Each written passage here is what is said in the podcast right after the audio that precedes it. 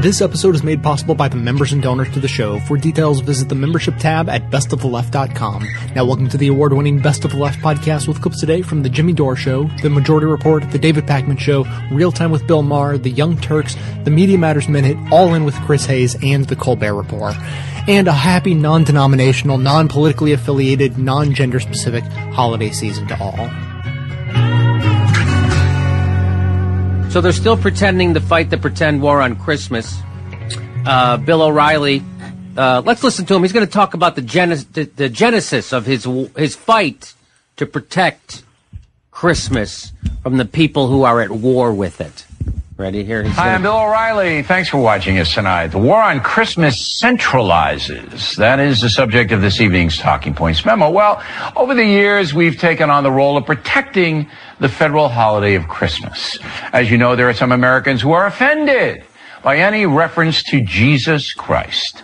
And that's what the USA celebrates on December 25th, the birth of the baby Jesus. President Grant the baby Jesus, as opposed to the birth of the middle-aged Jesus. That would hurt. the baby Jesus. Okay. signed the holiday into law after Congress passed legislation in 1870 acknowledging the country's Judeo-Christian tradition. Yes. which involves slavery, by the way. which involved slavery, the Judeo-Christian tradition. And by the by the way, so it wasn't of Christmas wasn't an official holiday in America until barely over a hundred years ago. wasn't even an official holiday. So that's kind of interesting, right? You think about it. I thought Jesus was Yes, born I in think, America. uh, if you look back, The Mormons in, uh, think the that. eighteen in the eighteen hundreds, uh, uh, in the early part of the eighteen hundreds, uh, people were much less depressed during December. yeah, because it wasn't the holidays. Sure. Right. Let's And so, Americans officially got the day off from work. Now, everything was swell up until about 10 years ago when creeping secularism and pressure groups like the ACLU began attacking the Christmas holiday. They demanded, demanded the word Christmas be removed from advertising and public displays, and many people caved into that.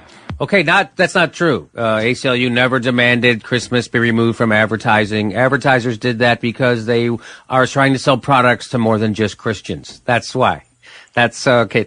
The ACLU never said a private company couldn't use Christmas, so they go on. To, so this is uh, this is he's, he's he's in it to win Now it. we have the happy holidays syndrome. What is interesting this year is that Hanukkah will be over on Thursday. So there are no more holidays between then and Christmas Day. New Year's Eve. It's just Christmas if you want to invoke. New Year's Eve would come after. would come after. He said. well, you say Happy Holidays to me. It's, it's part of it. To me, New Year's is part of when you say Happy Holidays. yes. absolutely. He's pretending like it just meant Hanukkah, Right. Or it means all of it: the Kwanzaa, the Hanukkah, Right. the whole deal. Right. That's the the winter solstice, the Right. Wiccans, wh- whatever they celebrate. Everybody celebrates something. There's stuff that we don't even know what it is. yeah. I think his point too is now that Hanukkah is over, uh, Jews stop being Jewish. I think. I think so. Yeah. progressives. The absurdity of the situation was brilliantly parodied today in the Mallard Fillmore cartoon strip by our pal Bruce Tinsley. The following Christmas special actually mentions Christianity. Viewer discretion is advised. Wow. So wow. A right wing comic strip. Wow. A right wing. How many of those are there? Wow. See, because comedy's always best when you're punching upward, and Right. wingers can't do that. Right. They can't punch upward, and they can't. Even when they do, they can't do it in an honest way. Snide is This, not funny. This whole pretending that somehow Christians are an oppressed minority, that Mm-hmm. somehow Christmas is getting the uh, the boot in America. it's on the run. This it's on the run. thi- it's this, this is a comic strip. This Mm. whole thing is co- it's fun. I'm but don't get me wrong. I'm glad he does it. It's so but he barely could muster the energy anymore though. After ten, you can just say, "Oh, here we go. All right, here we go." Yeah. And then there's Macy's, a company that I generally like because it supports wounded warriors. But this year they're touting Santa Claus, who will help you, quote, with your holiday wish list. So here, And you know what's funny was when they started this a couple years ago, uh, somebody actually went to the Fox News website and found out that they had all their holiday gifts also at the Fox News website. So this is all just made up, fake, phony outrage, but it works. It must work. It must keep working, right? Because, and thank God he's there to protect Christmas, Frank, because if he didn't, who knows where Christmas would be? I mean, I think he's also secretly been protecting football because uh, how he's protecting things that don't need protection. You know what I'm saying? It's like, what else is he going to protect? Beer and strip clubs? You don't need to The protect the Pentagon. Yeah, let's protect the Pentagon. Make sure that people. So that's Bill's. Uh, But we all know people that take that position about saying Merry Christmas. Yes. You know, I have a couple friends that really kind of stick their chin out when they say Merry Christmas. yeah, they like saying Merry Christmas in people's faces. You Yes, know? like it really And is as my in the friend Todd, spirit. as my friend Todd Glass used to say, that's like calling everybody Bob. You no, my name's Jim. Yeah, I know, but I don't care. I like to call you Bob. I like, I like it. I like that name. Mm-hmm. So that's what that is. It's just you're being an Well, idiot. I'll just tell you that uh, um, I've been uh, referring to my state of mind as my Christmas depression, not my holiday depression.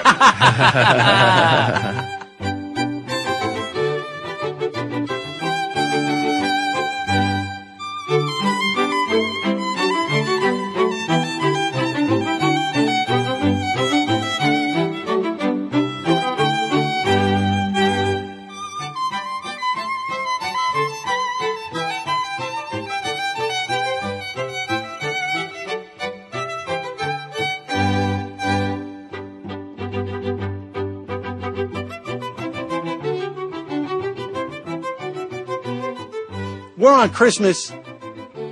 It's not just a function of people attacking uh, President Obama for having a Portuguese dog, who seems to be uh, all oh, his paw prints are all over the uh, holiday greeting cards. But Matt Barber, a Christian conservative radio host,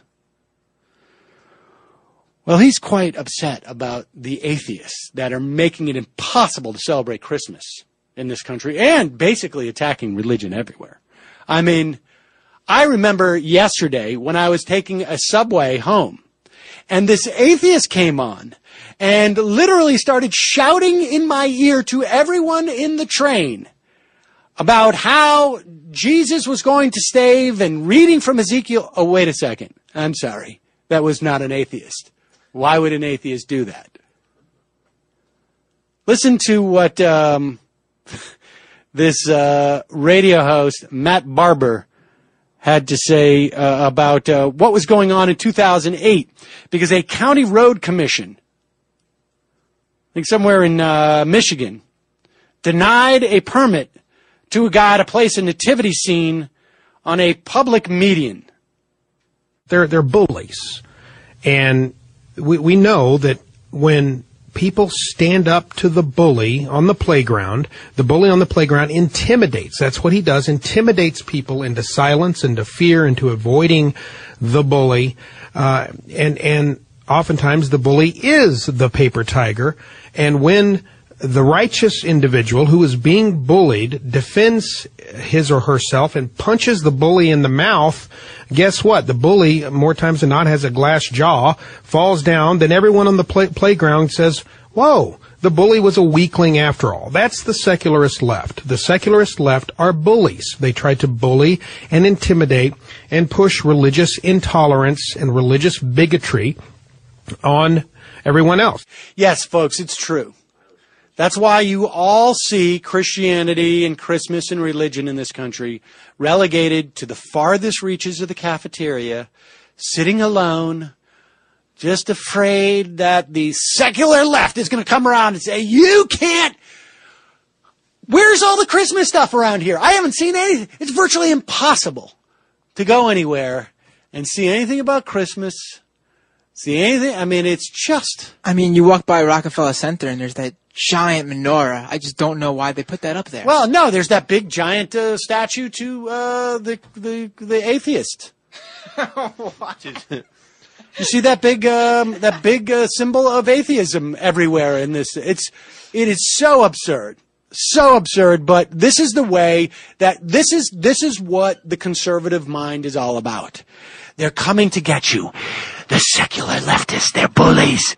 Pretty soon, we could have almost 6% of the country atheist.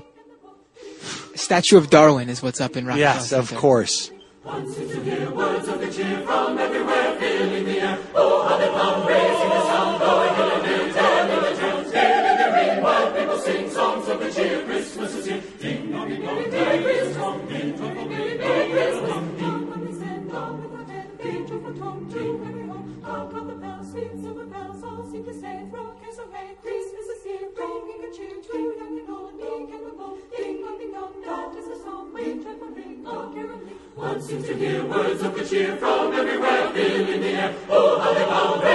sound, oh, hill and dale, telling the tale, telling the ring, while people sing songs of good cheer. Christmas is here. Ding dong, ding dong, ding dong, ding dong, ding dong, ding dong, ding dong, ding dong, ding dong, they send on without end, they joyful tone to every home. Dong, and they send on without end their joyful tone to One quick story before we take a break, the latest from Pat Robertson. Pat Robertson, since we are getting into the holiday season, says atheists are miserable and trying to steal Christmas, kind of like the Grinch. Let's take a listen to that incredible analysis. Pat? Well, it's, well, Christmas all over again. Uh, the Grinch is trying to steal our holiday. It's been so beautiful. The nation comes together. We sing Christmas carols. We give gifts to each other. Uh, we have uh, lighted trees, and it's just a beautiful thing. Atheists don't like our happiness. They don't want you to be happy. They want you to be miserable. They're miserable, so they want you to be miserable. Yeah. So they want to steal your holiday away from you. There you go. Okay, so brilliant analysis. Do you know any atheists that are miserable? And for and, and, and number number one and number two, if they are, can you attribute their misery to being atheists? Hard to say. Impossible to prove. Natan, what's your reaction to Pat Robertson? Is this just, uh, to, to quote Brian Williams, he's pa- he's t- passing the last exit on the road to relevance or something like that? You know, I guess my reaction is I would rather be miserable and right.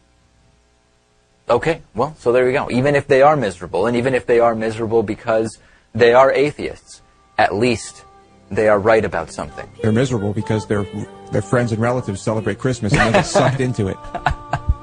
That's a good point. Maybe they're miserable because of people like Pat Robertson. That's a good point. Yeah.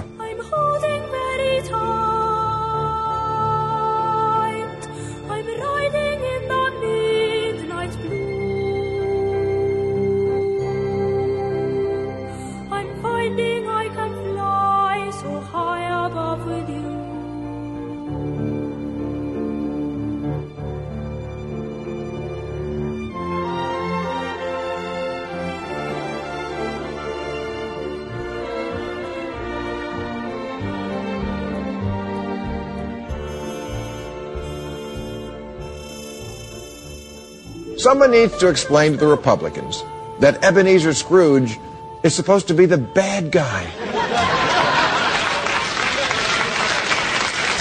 And before conservatives start whining about another war on Christmas, they must admit they hate everything about Christmas.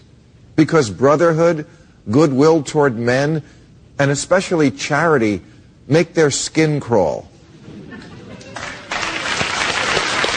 Now, this week, Michele Bachmann, Michele Bachmann proposed cutting huge holes in the federal safety net, demonstrating a total misunderstanding of the concept of a net. Here's what she said. Self reliance means if anyone will not work, neither should he eat. Merry Christmas to you too, crazy lady. Yeah, that's the uh, that's the first thing I think whenever self-reliance comes up. Punishment by starvation. Honestly, who can hear that statement and not think of Scrooge, who in a Christmas Carol suggests that if the poor don't want to go to the workhouse, they should get on with dying as a service to population control. Now, if Herman Cain said that at a Republican debate, he would get a standing ovation. and say what you want about Ebenezer Scrooge, he never shoved Bob Cratchit's head into his groin and said, Look, you want Christmas off or not?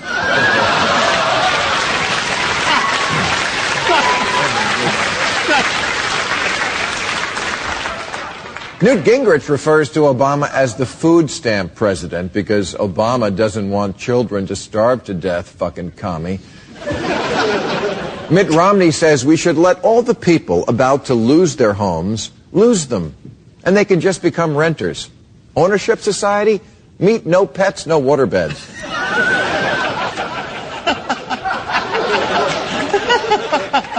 Mitt said the same thing a few years ago when the automobile industry was tottering. Let it die. I find it ironic that Republicans have such disdain for the lazy, and yet their solution to every problem is do nothing. their, their answer to wealth inequality, do nothing. Healthcare, do nothing. Climate change, nothing. Racism doesn't exist. For a group of people so head over heels in love with self-reliance, they sure do recommend a lot of sitting on their ass. If If a Christmas carol was performed by the Tea Party Dramatic Society, it would be a cautionary tale about how the hero, Scrooge, a blameless job creator, is turned into a socialist through the corrupting influence of Tiny Tim. And the play would end with a simple plaintive question from Mr. Scrooge. Just how much of my wealth does Mr. Tim think he's entitled to? Oh, And that is the great Republican fallacy of this election, that our economic problems are due not to Wall Street's gambling, but because too many Americans are lazy.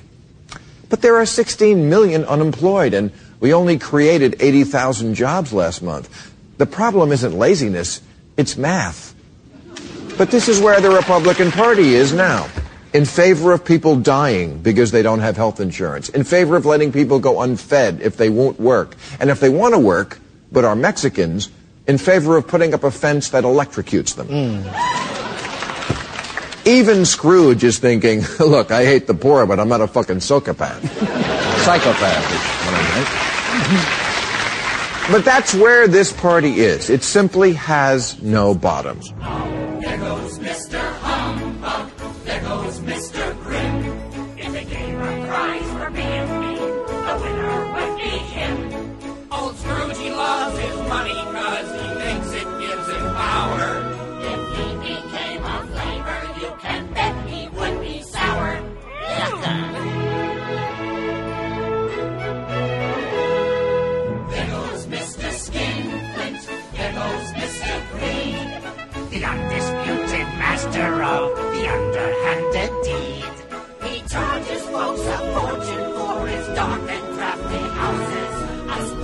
Poor folk live in misery. It's even worse for mouses.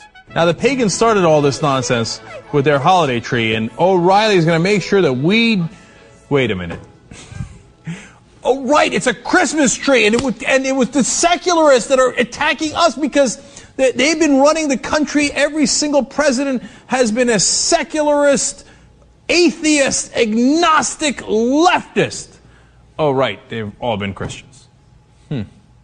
Well, nonetheless, Bill O'Reilly is absolutely convinced that it, uh, it's the Christians in this country that are being oppressed, that in fact, uh, what people refer to as Christmas tree, it, there's a plague across the country. It's being called a holiday tree. And that- is factually incorrect, which, by the way, it is actually factually correct because the pagans started it, the Chris, Christmas tree. Anyway, but you know what? He's got a kindred spirit now. He's found uh, Pastor Robert Jeffress, and they understand what the real problem is. They haven't been fighting hard enough. Oh, okay, let's listen. There is a problem in America with the Christian forces being weak. That's right. And I'm, I'm telling you, Bill, wimpy pastors produce wimpy Christians, and that is why we are losing this culture war. And I believe it's time for pastors to say, you know, I don't care about controversy. I don't care whether I'm going to lose uh, church members. I I don't care about building a big church. I'm going to stand for truth regardless of what happens. That's right, man. What would Jesus do? He would find a secularist and punch him in the face. That's right. We don't need any wimpy pastors. turn the other cheek. That's like for Muslims or something. Christians obviously don't believe that. If there is a fake war on Christmas, we will battle up, man. Stand opposed. Well, Jesus would have done the same thing. They've gone after those goddamn secularists messing with his tree. You remember what happened when they messed with uh, the pine tree Jesus had in his yard? okay, apparently the poor evangelicals in this country, the poor Christians, they, they are so beat down and they've got all these wimpy pastors. Poor guys, man, no wonder they're getting run over by these atheists and agnostics that are running this country. Well, I hear you, brother. Tell me more. The forces of secularism are extremely aggressive, hmm. extremely aggressive. The liberal media uses its power in a very, very overt way. The other side is out, outnumbers them. I mean, Christian, Judeo Christian people who believe in that philosophy outnumber the secularists, maybe six to seven to one.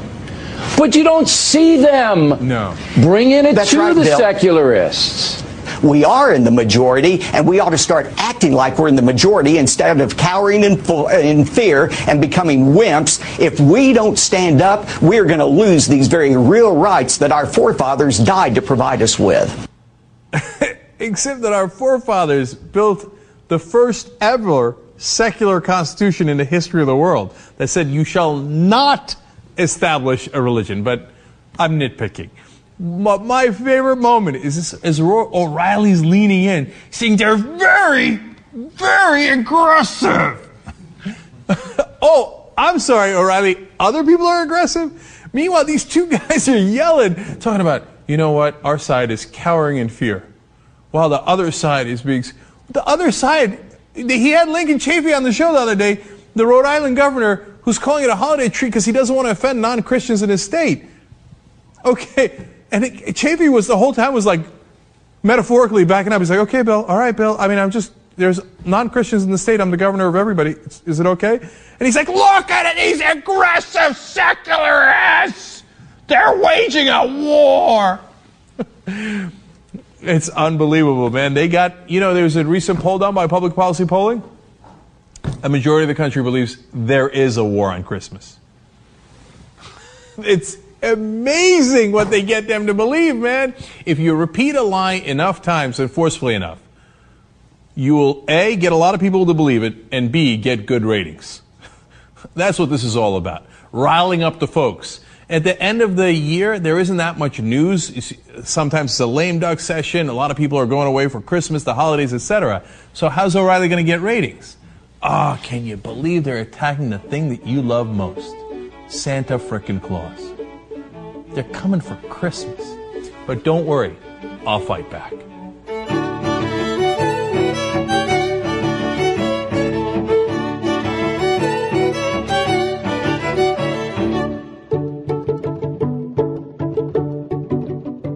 This is the Media Matters Minute. I'm Coleman Lanz. On the Veterans Day edition of Fox News' Hannity, host Sean Hannity spent twice as much airtime on the so-called war on Christmas than covering Veterans Day.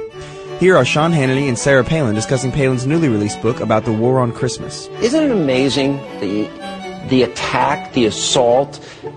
It's just unbridled and seemingly unprecedented against Christmas. They are usually angry atheists armed with an attorney, and they want to tell us, they want to tell patriots, they want to tell traditional uh, Americans that no longer can you acknowledge that Jesus is the reason for the season. Fox News hosts often cover the war on Christmas more extensively than they do real wars. In fact, last holiday season, Fox's Bill O'Reilly dedicated nearly an hour to segments defending Christmas while spending a mere 15 minutes covering military conflicts in Iraq, Afghanistan, Syria, Libya, and Gaza.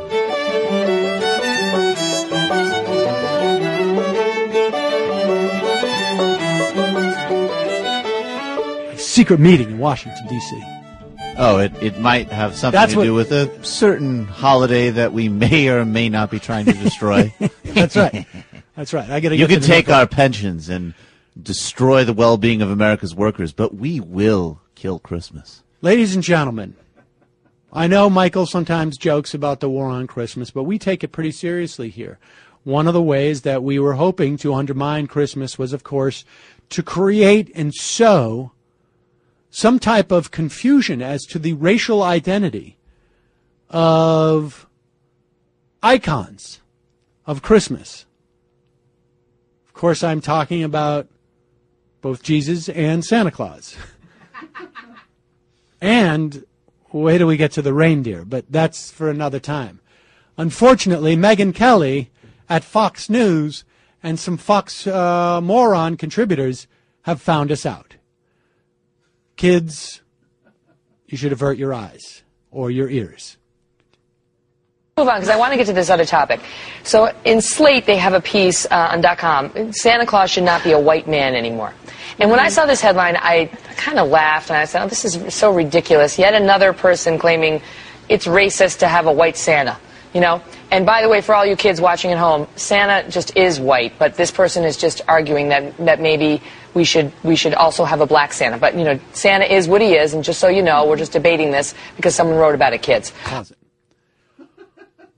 Pause it. First off, do the people at Fox News think that like four year olds who believe in Santa Claus as being a real human being watch their news program? Uh, Mom, if you could uh, warm up a milk bottle for me, that would be great. I'm going to want to catch Hannity, uh, look at the real deal. on with Obungle Care. Yeah, I want to know the real all- deal on spending. Second of all, if you are a parent and you're allowing your four or five or six year old or seven year old, I guess theoretically an eight year old could believe in Santa, maybe nine or ten, to watch Fox News, social services should be knocking on your door. Continue. Okay, I wanted to get that straight. But Jedediah, when I read the piece, the author seems to have, you know, she's African American, and she seems to have real pain at having grown up with this image of a white Santa, and she speaks about it kind of honestly, saying, I, I didn't really understand why Yeah. that had to be. Yeah, she wants Santa to be inclusive. And I had the same reaction. Initially, I was thinking, oh, this is more politically correct nonsense. This is hypersensitivity in our culture. And then you read the piece and you really walk through the steps with her. I think it's a tribute to her writing. And you realize if you were a young kid and you were African American and your Santa Claus was white, it would affect you when you went to school. Maybe you wouldn't feel that you were part of that tradition. Now, she suggests that a penguin should be Santa. Okay, And I that's where she goes off the kind of- rails. Well, Okay, I pause think it, that's pause it, pause it. Now, what, what's interesting about this is this is obviously sort of like their contrarian person on the Fox panel is that, uh, you know, I thought it was one of these politically correct things, and then I actually read what the piece was. That dynamic plays out every day in the conservative mind, except for the part where they actually read it and try and understand the perspective.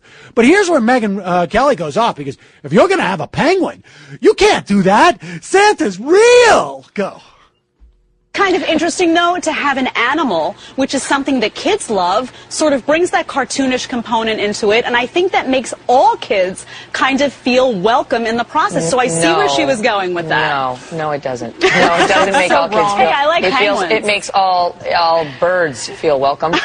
Uh, um, Kids like penguins. You know, it- but okay. So that so I've given her name is Aisha Harris. I've given her her you know her due on where she was going with it, but.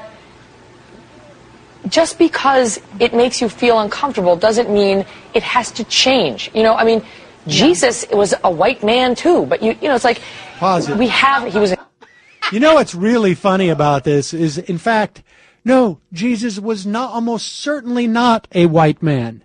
And apparently, because the Romans, uh, because when they were going up in there and they were trying to convert people, Paul was heading to, uh, the, you know, had his moment on Damascus or whatever, the road to Damascus. Through the ages, we got to make Jesus white. How else can we get the white world to sign on to it? So actually, I guess it can change to make people feel more comfortable. Historical figure. I mean, that's a verifiable fact, as is Santa. I just want Right. the kids watching to know that. Yes. But my point is, how do you just revise it, you know, in the middle of the legacy of the story and change Santa from white to black? Yeah, yeah. I mean, you can't. You can't. You just can't, folks. Well, you know what? I got news for you. In my house, guess what color Santa is from now on? It's black. I just did it. Don't you dare tell me that the fat white man with the white beard who gets in a sleigh and travels all over the world reaching billions of people with reindeer, flying reindeer and elves who uh, packed his, his sack of toys. Don't tell me that he's black. Actually, what a work of fiction I will say is. this. I will say this. Yeah, exactly. I will say this. That um, it's it's obvious that Santa's white because if he was black, he would probably be pulled over so many times uh, just by by you know by the time he got he would never get past the West Coast. He would never get past L.A. Uh, because he'd be pulled over so many times. Where's a where's a black guy gonna find San- a Santa's sleigh that black fancy? Fox segment. I don't want this guy coming to my house. Why do I got to have him in my house? Unbelievable. These I don't feel comfortable with that. It's just important to note too that Megyn Kelly's children's names are Yates, Yardley, and Thatcher. I don't know what that's going to do. with it. I think that has plenty to do Those with are the it. kids she was talking to.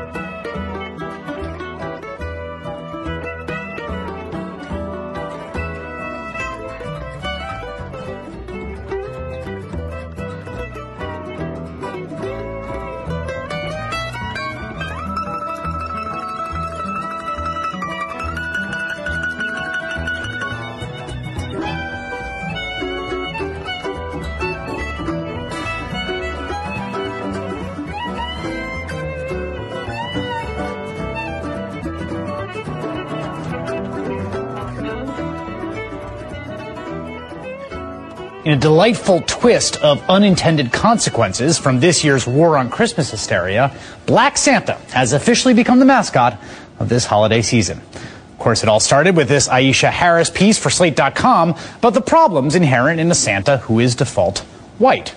That column led to one of the more baffling moments in all of cable television, courtesy of Fox News anchor Megyn Kelly. For all you kids watching at home, Santa just is white, but this person is just arguing that that maybe we should we should also have a black Santa. But you know, Santa is what he is, and just so you know, we're just debating this because someone wrote about it, kids. Okay, I wanted to get that straight. And that, quite naturally, led to an absolute eruption of outrage, satire, and ridicule. Santa is just white. and who are you actually talking to? Children who are sophisticated enough to be watching a news channel at 10 o'clock at night, yet innocent enough to still believe Santa Claus is real, yet racist enough to be freaked out if he isn't white. I can't believe that you and Mrs. Claus are black. Oh, she's not black. She's not. No, no, no, no, no, no. You think a black woman would tolerate living out in the middle of the snowy wilderness? No, if Mrs. Claus was black, Santa would be living in Atlanta near her mama. I think you would find a black Santa Claus in every black home because Santa Claus is black in black homes. And Santa Claus is white in white homes. Santa Claus is Mexican in Mexican homes. Just wait until Fox viewers find out Santa's actually a black man pretending to be a black woman. Oh, oh, oh, Ma- not you. Look how you jumped on. I'm talking to you. Go see a Madea Christmas. Besides, black people have their own holiday. It's Martin Luther King Day. By the way, for any kids watching at 11:30 at night, Martin Luther King is black and he is real. All right, all of that led Megyn Kelly, to her credit, to return to the issue with a segment that was sort of ambiguously perched somewhere between apology and double down. The knee jerk instinct by so many to race bait and to assume the worst in people, especially people employed by the very powerful Fox News Channel. Contrary to what my critics have posited, neither my statement nor Harris's, I'm sure, was motivated by any racial fear or loathing. We continually see St. Nick as a white man in modern day America. Should that change? Well, that debate got lost. By the way, I also did say Jesus was white. As I've learned in the past two days, that is far from settled. Yes, yes, very, very far from settled. Now, on the silly, serious scale, this story has tended to tilt to the silly side. But here's what's not so silly about turning Santa's race into a debate. Cleveland High freshman Christopher loved Christmas, but that all changed last Thursday when he wore this Santa hat and beard to school. His parents say a teacher told Christopher, who's black, he couldn't be Santa because Santa is white. That's a really a thing that really happened in an Albuquerque suburb last week. It's the sort of story that strikes a nerve, and I can tell you why. I have a two year old now, so I know that as you watch your kid walk through the world, it's like watching a turtle without a shell. They're perceiving everything around them, even stuff you don't think they're noticing. They're taking it all in, but they don't have the facilities yet to process it all. So they're often getting messages that you, as their parent, don't control, many of which are harmful or hurtful. And for millions of non-white kids, the message that Santa is white might very well, very well be one of those messages. In fact, one of the most insidious aspects of the racial regime in which we labor is that whiteness is the default. Whiteness is invisible. Whiteness does not exist as a thing, as something to be noticed. Things just are white. People just are white. Santa just is white. But here's the thing. Until a few years ago, the President of the United States was white. He just was. That was a verifiable fact. But that changed. So maybe Santa could change too? And speaking of changing Santa, here's what Santa should not be.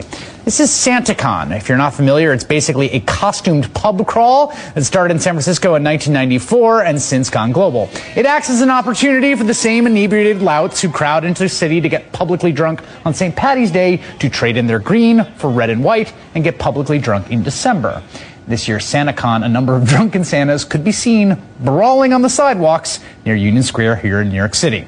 So while we're on the subject of whiteness as default, let me just hazard a guess that if the people streaming into the city every holiday season to get drunk and fight were overwhelmingly black, official New York's reaction would be a lot less ho ho ho.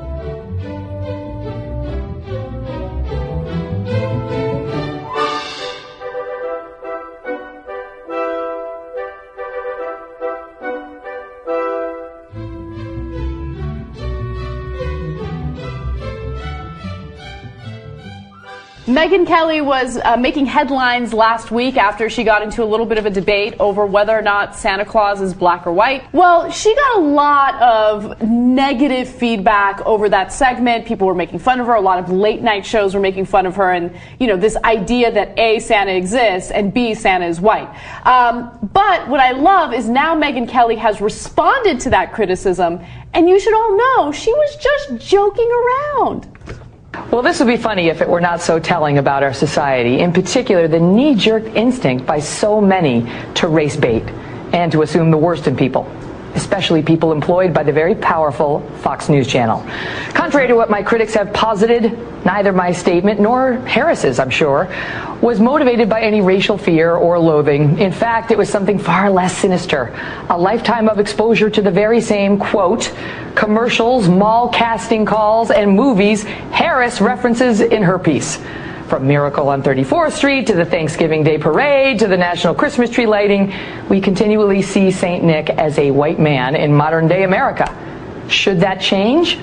Well, that debate got lost because so many couldn't get past the fact that I acknowledged, as Harris did, that the most commonly depicted image of Santa does in fact have white skin.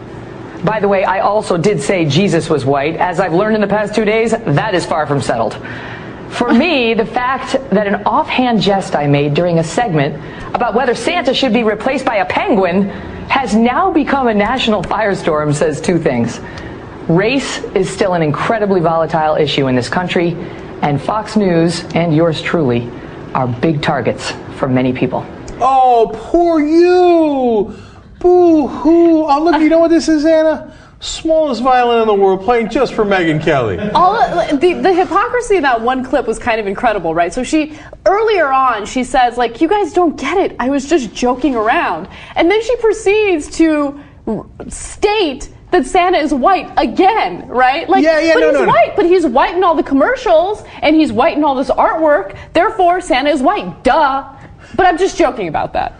Yeah. Make up your mind. Are you joking or are you being serious? And then the whole notion about Jesus Christ being black or white. I mean, she's just. I, I don't know. I'm, I'm done with this conversation. Uh, Wrong, not done. We're going forward. So, uh, number one, look, if she's saying she was kidding that Santa exists, I'm going to give her the benefit of the doubt. Okay. Okay. But that's not all that she said. That wasn't the controversial part. If she had said offhandedly, hey, kids, of course Santa exists, nobody would have made a big deal about it. We don't even think Fox News is that dumb. Right? But she insisted that Santa was white. She wasn't joking about that at the time. Exactly. And as you can tell from hearing what you said, Anna, she keeps saying, like, well, I mean, the Santa I always see is white. That's why I said he was white. So then you weren't joking. Yeah. You did mean it. Exactly. Right? And, and the race baiting too. Sorry to interrupt you, but the race baiting part of it too. No one's ra- you're the one who brought up race on your show.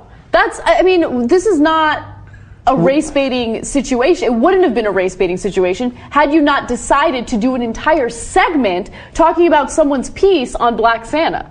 Yeah, and that's because Fox News loves to make fun of, my, you know, uh, liberals. And I'm being kind here, not saying minorities. Liberals, progressives. Look at the liberals. Now they want a black Santa. Ha ha ha. You did that segment. You see, that would be the race baiting. We didn't make you do that segment. And in the middle of that segment, you insisted that Santa and Jesus were white. Now you're coming back and saying, well, you can see why I thought Santa was white because of all the things I've been influenced by. That's a fair point in and of itself. If you acknowledge that that's why you said it, but you didn't acknowledge that, mm-hmm. you blame liberals for race baiting you into saying it. Okay, which makes no sense. And then finally, she, if you notice, she never went on to complete the thought of like, like she pretended as if she agreed with the writer of that piece. Yeah. The whole segment was based on how she was mocking that writer in the first place. You guys don't agree unless you now come out and say, well, you're right, Santa isn't white or black. If you were talking about St. Nicholas, he was Mediterranean and olive skinned and probably closer to brown skinned than, mm-hmm, mm-hmm. than white. Okay, well, then I say, okay, hey, that's an interesting acknowledgement, good for you. But you didn't acknowledge any of that because your audience would hate you if you acknowledged that. And finally, the most important part here I mean, nothing is important. It's all. It's the only important part of it, Anna, and why the conversation shouldn't mm-hmm. necessarily end is that we, we're through this we're breaking down people's perceptions and why they perceive the things that they did. Mm-hmm. Because if you ask most americans they'll say yeah of course santa's white. He's from the north pole. Mm-hmm. Right? And, and it's because of all the things that, that actually Megyn Kelly showed in that second segment right? You know all the images of santa. She's right about that just by itself right? Mm-hmm. But she doesn't go on to acknowledge well look this is an absurd conversation. And especially what I was going to say is the important part is the Jesus part. Because they really did pretend for a long time, and you see it in a lot of the churches where Jesus is blonde, blue eyed, you know, Nordic. He looks more like Thor than he just looks like Jesus of Nazareth or Bethlehem, right? Right. And so that was a serious issue that they used to keep people down for a long time. And the conversation is important in breaking down those barriers. And I like how she said, well, uh, that's, it turns out that debate's not settled. What do you mean it's not settled? Jesus is from Bethlehem. He's Middle Eastern. What's unsettled about it? Okay? I mean, people from Bethlehem aren't really black and they're not really white. They're Excuse me. they're Semites. We have another word for that. I mean, there's two branches of the Semite family. One is Jewish, and the other is Arab. So, what it, what does Jesus look like most? An Arab. There's no question about it. What does Santa look like most? Me. Oh, by gosh, by golly, it's time for mistletoe and holly. Tasty pheasants, Christmas presents, countrysides covered with snow. Oh, by gosh, by jingle, it's time for carols and Kris Kringle. Overeating, merry greeting from relatives you don't know. Over the weekend, of course, with Black Friday, we had uh, kind of a question mark about whether Sarah Palin's new book about the war on Christmas would do well. Turns out that the book has flopped, and I can't lie, that I am very pleased by. Freakout Nation wrote that half-term governor Sarah Palin uh, and her new book completely bombed on Black Friday. The book is called Good Tidings and Great Joy Protecting the Heart of Christmas. It was outsold by uh, so many other books. Palin's book was number 641 on Amazon when I looked. Now, of course, of all the books on Amazon, 641 is still not nothing, right? A lot of independent publishers would love to break the top thousand. But when you think about who Sarah Palin is, and when you think about that this was a book produced in a serious manner by a real publisher, certainly ghostwritten, because I can't imagine Sarah Palin can write much at all. Uh, it's amazing, Lewis, that it actually did this poorly. Yeah, uh, you would think with all her publicity, it would do a little better, and with all her her cult like followers. But uh, hey, this is great, right? People aren't reading that that piece of crap. I dug into the numbers a little bit, Lewis, and I found that even within the category of Christian books, and even specifically within the category of Christmas Christian books, it's only number five, and it was outsold by the book Finding Christmas Stories of Startling Joy and Perfect Peace. This is a good thing. And listen to what it says in Palin in the description of the book. At a time when Christian values are challenged, when the greeting Merry Christmas has been replaced by the supposedly less offensive Happy Holidays, Governor Sarah Palin makes the case for bringing back the freedom to express the religious spirit of the season. Wow, Lewis, that sounds compelling. And by the way, the, the term holiday, for all of the, um, I don't know, soldiers in the war for Christmas, for all of their complaints about happy holidays, as Neil deGrasse Tyson recently tweeted, holiday comes from holy day. It is, uh, you know, it's, if you look at the etymology of the word, it is still a religious statement, Lewis, to say happy holiday. You're saying happy holy day. It is still a religious illusion. Right. I guess you're just referencing all the holy days that occur around that time. So, Yeah. yeah, of course, still religious. Maybe what's the right thing to say? Happy season's greetings, or Se- season's greetings. Yeah. and uh, have a good end of the traditional uh, end of year vacation day period. I hope it goes well, or, or something like that. I don't know. How about just uh, I don't know, Ducky December or something like that? I, I think that's the, the the best thing is something like have a great New Year and uh, good celebrations if you're celebrating anything, or something like that. You know, That, that's a li- that's a little long-winded. David. you can't say that to everybody. No, I don't know. Uh, uh, happy winter solstice. Who knows? Of course, if you're in the southern hemisphere, it's not the winter solstice around Christmas. Yeah, I don't know. Just uh, how about just have a nice day? All right. The um, the thank you, Lewis. That's not bad. Of course, it has nothing to do with what we're talking about in particular. Can't say exactly when, yeah, but we'll drop by. You bring the ice cream and I'll be apple pie. I like a rainbow candy cane, call me settled in my ways, yeah. I'm not trying to eat and run, but I can't stay. It's just how we get down for the holidays. Imagine it was colder, lovely winter, get better.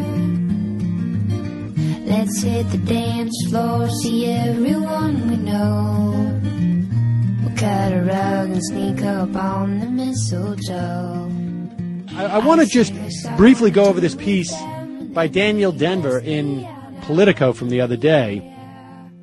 As um, as you know, we here at the Majority Report have been longtime warriors on the war on the war on Christmas, and it's apropos of something that Digby wrote, um, and we're going to talk about it. But you should know that while Bill O'Reilly says that he's only been at this war on Christmas for 10 years. And back in the day, I think John Gibson wrote a book about it. Uh, he was another Fox host. Um, one of the stupidest ones I think they've ever had, frankly, which I know says a lot. Uh, and of course, that mantle's been taken up by such luminaries as Sarah Palin and Sean Hannity and Glenn Beck and the American Family Association. Gretchen Carlson. And Gretchen Don't Carlson. forget her. She's of key. course, yes. They're all warriors fighting the war on Christmas. Daniel Denvir points out that this is nothing new. Back in the 1920s, Henry Ford published a news weekly. And in one of those, he wrote, Last Christmas, or I should say it was, uh, this was a, um, This was uh, actually from the International Jew, the world's foremost problem. That was, I guess, written up in that uh, uh, weekly. Henry Ford, no great fan of the Jews.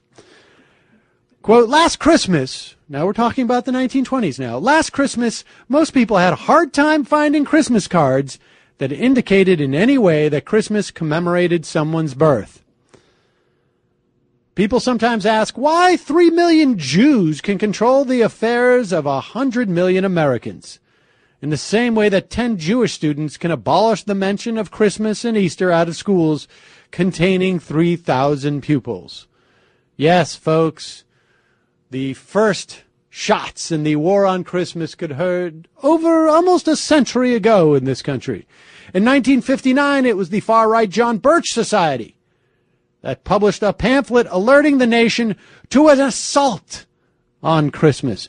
Back in the uh, 50s, there was no word for war. It was just assault in the uh, war on Christmas. Carried out by, quote, UN fanatics. What they now want to put over on the American people is simply this. Department stores throughout the country are to utilize UN symbols and emblems as Christmas decorations. So you should know there is there's nothing new, ladies and gentlemen, particularly when you're talking about regressive right wingers.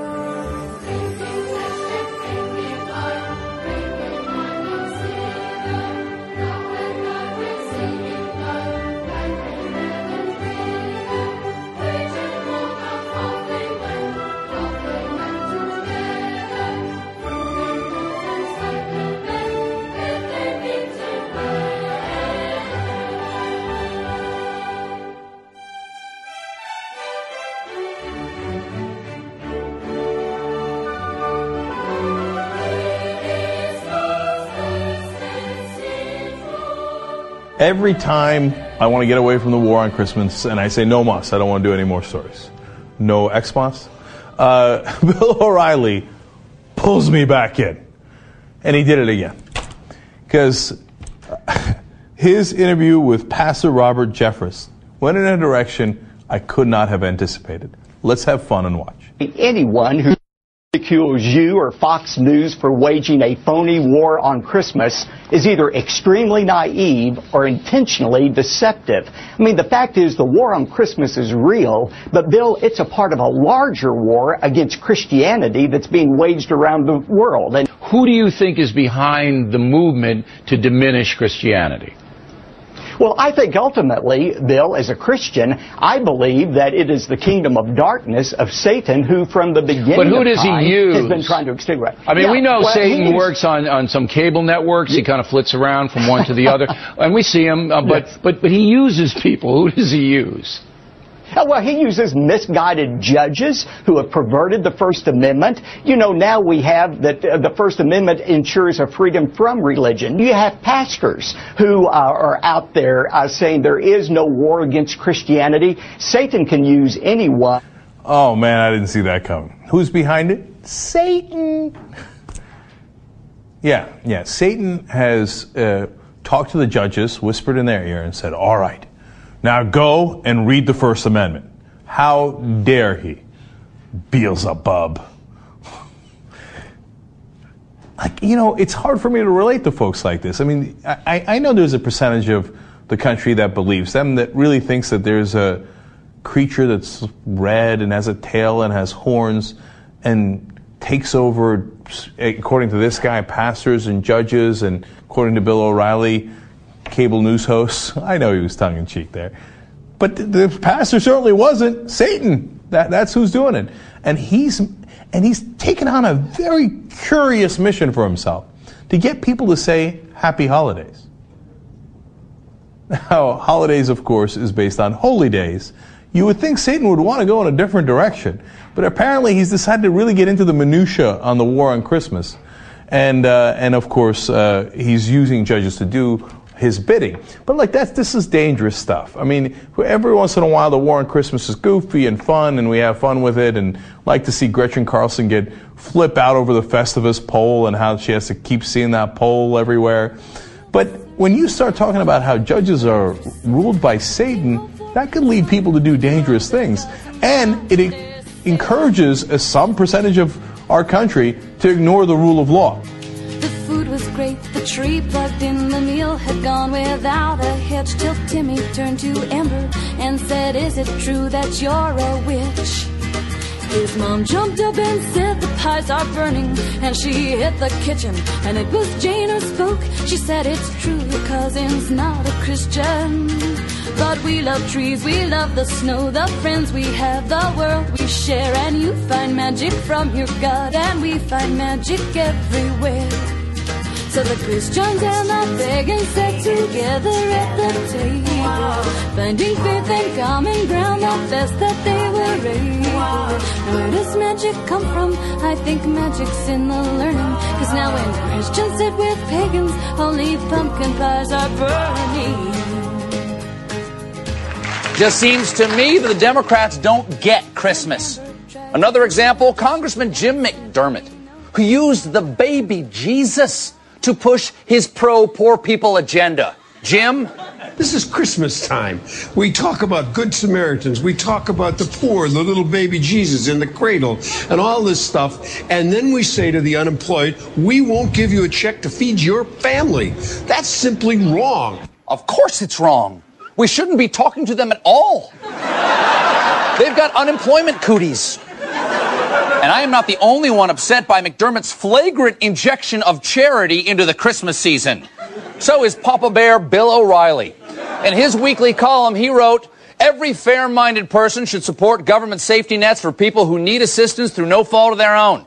But guys like McDermott don't make distinctions like that. For them, the baby Jesus wants us to provide no matter what the circumstance. But being a Christian, I know that while Jesus promoted charity at the highest level, he was not self destructive. Good point, Bill. Jesus said we only have to love those who deserve it. And what I like best about Bill's argument is its complete factual inaccuracy. Because it would be inconvenient to guys like us to repeat what Jesus actually said. For instance, if someone wants your coat, give them your cloak as well. Rich people should sell all their possessions and give the money to the poor. Plus, the fact is, Jesus was way beyond self-destructive. He was self-sacrificial. I mean, the guy is God. He could have floated off that cross like Criss Angel Mindfreak. And I love, I love how Bill closes with, the Lord helps those who help themselves. Kind of implying that Jesus said that, when it was actually Ben Franklin, who I believe belched out that proverb between mouthfuls of French whore. But, as much, as much as I'm a fan of Bill's willfully ignorant, borderline heretical self-justification, I gotta tip my hat to Bernie Goldberg, who came on the factor to call Jesus like he sees us. Jim? As a matter of fact, you know, uh, Jesus probably would be, except for one or two issues, a liberal Democrat if he were around today. Yes. Jesus was a liberal Democrat. It's right there in his name. Jesus H. Christ. That H clearly stands for Hussein. Plus, Jesus was always flapping his gums about the poor, but not once did he call for tax cuts for the wealthiest 2% of Romans, even though they create all the good slave jobs. And don't forget, Jesus hung out with tax collectors and prostitutes. And no good conservative would be caught dead with tax collectors. What frightens me, what frightens me really, what really frightens me about this is now we know we got a liberal Jesus seated at the right hand of the Father. He's basically Yahweh's Joe Biden. Anything happens to the big guy, we could end up with a socialist deity redistributing my loaves and fishes. Well, it hurts me to say this, folks. But if Jesus really is a liberal, it's time to get the Christ out of Christmas. Now, listen, listen, listen. You know me. You know me. I'm no fan of the term Xmas or X anything. I make my kids play Christbox 360. And if they break a bone, they get Christ rays. But it is time to take baby Jesus out of the manger. Replace him with something that's easier to swallow. How about a honey baked ham? Because if this is going to be a Christian nation that doesn't help the poor, Either we've got to pretend that Jesus was just as selfish as we are, or we've got to acknowledge that he commanded us to love the poor and serve the needy without condition, and then admit that we just don't want to do it.